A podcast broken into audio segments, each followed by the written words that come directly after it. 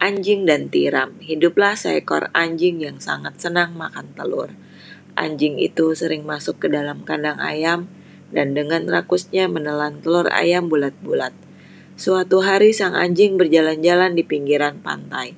Anjing tersebut melihat seekor tiram. Dan dalam sekejap sang anjing menelan bulat-bulat tiram yang disangkanya telur. Tidak berapa lama kemudian, seperti yang kita duga, Sang anjing merasakan sakit yang sangat hebat di perutnya.